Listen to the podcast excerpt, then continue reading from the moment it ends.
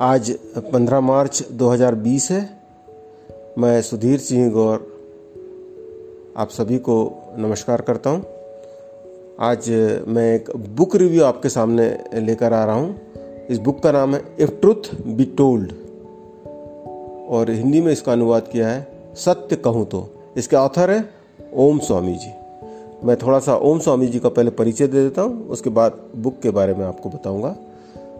एक अठारह वर्ष का युवा अपने सांसारिक सपनों को पूरा करने के लिए ऑस्ट्रेलिया जाता है। उसके पास पैसे की कमी होती है तथा किसी का सहयोग भी नहीं होता।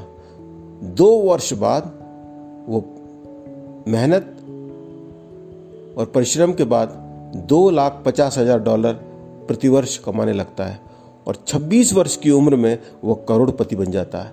उसकी सांसारिक सफलता मात्र एक पड़ाव होती है उसकी यात्रा का। आठ वर्ष की उम्र में उस लड़के ने भगवान को सपने में देखा था। इस अनुभव से गहरी शांति और आनंद की अनुभूति हुई थी और इसी सपने ने उसके भगवान के बारे में जानने की उत्सुकता को और बढ़ाया था। वह ध्यान, ज्योतिष और तंत्र की साधना ऑस्ट्रेलिया में करता था, किंतु भगवान के दर्शन नहीं होते थे। इसी कारण सारी चीज़ों को छोड़कर वो भारत आ जाता है और यहाँ आकर संन्यास ले लेता है और साधु बन जाता है। हिमालय की गुफा में बैठकर ध्यान करते हैं ओम स्वामी जी। जंगली जानवरों के रूप में मौत आसपास हमेशा मंडराती रहती है और अंत में उन्हें इस साधना का प्रतिफल मिलता है। जिस सत्य के दर्शन करना चाहते थे वो उन्हें मिलता है। आध्यात्मिकता की यात्रा में कितने उतार चढ़ाव आते हैं कितनी कठिनाइयों को सामना करना पड़ता है यही सारे संस्मरण उनकी इस, किताब में है। ओम स्वामी जी का जन्म 30 नवंबर उन्नीस को उत्तर भारत में हुआ था, अर्थात वे आज 40 वर्ष के हैं। उन्होंने यूनिवर्सिटी ऑफ़ टेक्नोलॉजी ऑस्ट्रेलिया से 2002 में एमबीए किया था और वे कई बेस्ट सेलिंग बुक्स के ऑथर हैं, जिनमें प्रमुख कुंडलिनी, उसके बाद एन अनटोल्ड स्टोरी उसके बाद ए मिलियन थॉट्स उसके पश्चात द वेलनेस सेंस उसके पश्चात when all is not well और अंत में इफ़ ट्रूथ बी टोल्ड जिसके बारे में मैं आपको इस समय रिव्यू बता रहा हूँ। इस समय वे हिमाचल प्रदेश में सोलन के पास बद्रिका आश्रम में रहते हैं। उनकी वेबसाइट है ओम स्वामी डॉट कॉम और दूसरी है ओम स्वामी आश्रम डॉट ओ आर जी जिस पर उनके, उनकी जितनी भी वर्कशॉप होती है, उसके बारे में जानकारी मिलती है और तथा विभिन्न एक्टिविटीज़ करते हैं, उसके बारे में भी इस वेबसाइट पे आपको जानकारी मिलेगी। अब मैं इस बुक के बारे में आपको बताना चाहूँगा। इस पुस्तक में ओम स्वामी जी की आध्यात्मिक यात्रा के संस्मरण है। किस प्रकार एक बालक की किताबों की प्रति रुचि कॉमिक्स से आरंभ होती है और कॉमिक्स पढ़ते पढ़ते धार्मिक ग्रंथों के प्रति आकर्षित हो जाती है। बाल्यावस्था में, ईश्वर का सपनों में सत्य की खोज के लिए प्रेरित करना होता है। इस पुस्तक का सार यह है कि प्रबुद्ध होने का तात्पर्य प्रेम, करुणा तथा सच्चाई के प्रकाश में जीना है।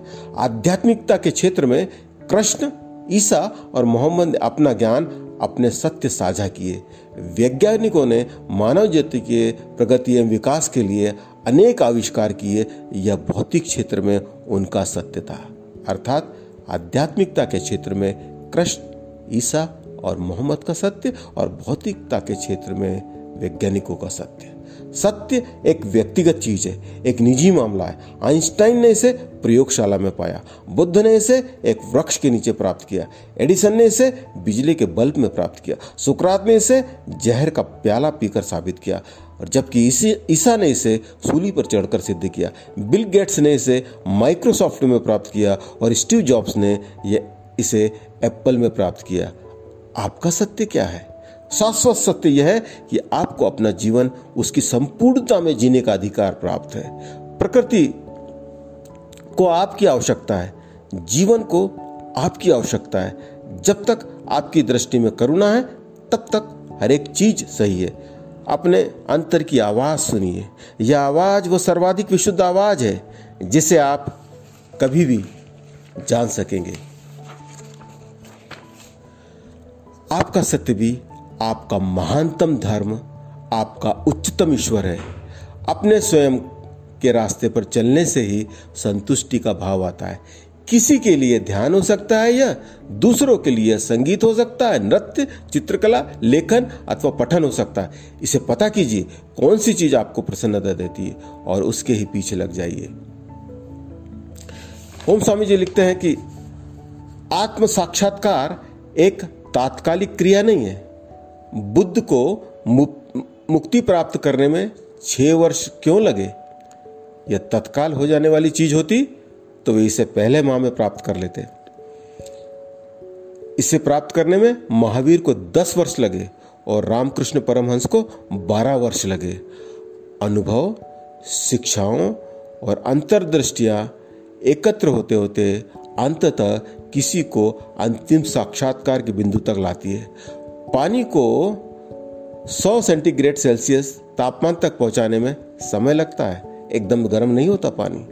आत्मा हमेशा से पवित्र और विशुद्ध होती है, लेकिन चेतन मन को उबाल बिंदु तक लाना होता है और इसी प्रकार अवचेतन के लिए आवश्यकता होती है कि वह अंतर्दृष्टियों तथा शिक्षाओं को आत्मसात करे। हमें अवचेतन मन मीन सबकॉन्शियस को प्रशिक्षित करने की आवश्यकता है। स्वामी जी कहते हैं कि तंत्र के पाँच मार्ग हैं। पहला, दक्षिणाचार। दूसरा, वामाचार। तीसरा, कौलाचार। चौथा, मिश्राचार। और पांचवा और अंतिम, समयाचार। इसका विस्तृत वर्णन इस पुस्तक में। तंत्र पर काफ़ी लिखा है इस पुस्तक में स्वामी जी ने। जब वे सत्य की प्राप्ति के लिए जाते हैं तो सबसे पहले काशी में जाते हैं। वहाँ वहाँ विभिन्न गुरु की खोज करते हैं, लेकिन उन्हें गुरु नहीं मिलता। फिर एक गुरु मिलता है तो उसकी वो बहुत सेवा करते हैं। यहाँ तक कि उसके मंदिर के निर्माण के लिए अपना सारा पैसा दे देते हैं, लेकिन गुरु खुश नहीं होता। और एक दिन गुरु उनको गाली बक देता है माँ की।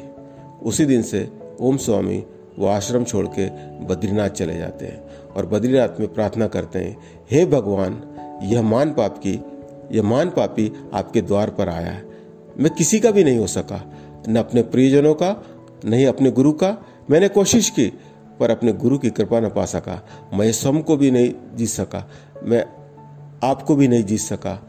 मुझे अनुभूति दो कि आपको मैं अपने अंदर देख सकूँ। कृपा करके मुझे स्वच्छ करो। मेरा जीवन आपके बिना अर्थहीन है। कृपा करके मेरे लिए अपने द्वार खोलो। उसके बाद जो कुछ होता है, यह पुस्तक में पढ़ने योग्य है। साथियों, अंत में ओम स्वामी कहते हैं कि, मैं आपका पारंपरिक साधु अथवा एक ब्रह्मचारी सन्यासी नहीं हूँ। मैं पुजारी या उपदेशक भी नहीं हूँ। मैं केवल अपना स्वयं का सत्य हूँ। और जो बगैर किसी अपेक्षा अथवा उद्देश्य के आपको यह आज़ादी देते हुए कि आप जिस तरह भी उसकी व्याख्या कर लीजिए आपके सम्मुख खुला पड़ा है। मैं आपको इस हेतु आमंत्रित करता हूँ कि आप इसकी तलाश कर कौन सी चीज़ आपके लिए सबसे महत्वपूर्ण है और साथ ही अपना जीवन उसकी संपूर्णता में जीकर अपनी मुक्ति की खोज स्वयं कीजिए। अपने नियम एक बार फिर से तय कीजिए। एक बार पुनः अपनी परिभाषा निश्चित कीजिए। जीवन को कदापि इसकी अनुमति न दीजिए। कि वह आपको चूक जाने दे। आप अनंत संभावनाओं के स्वामी हैं। मैं इसको रिपीट करना चाहूँगा।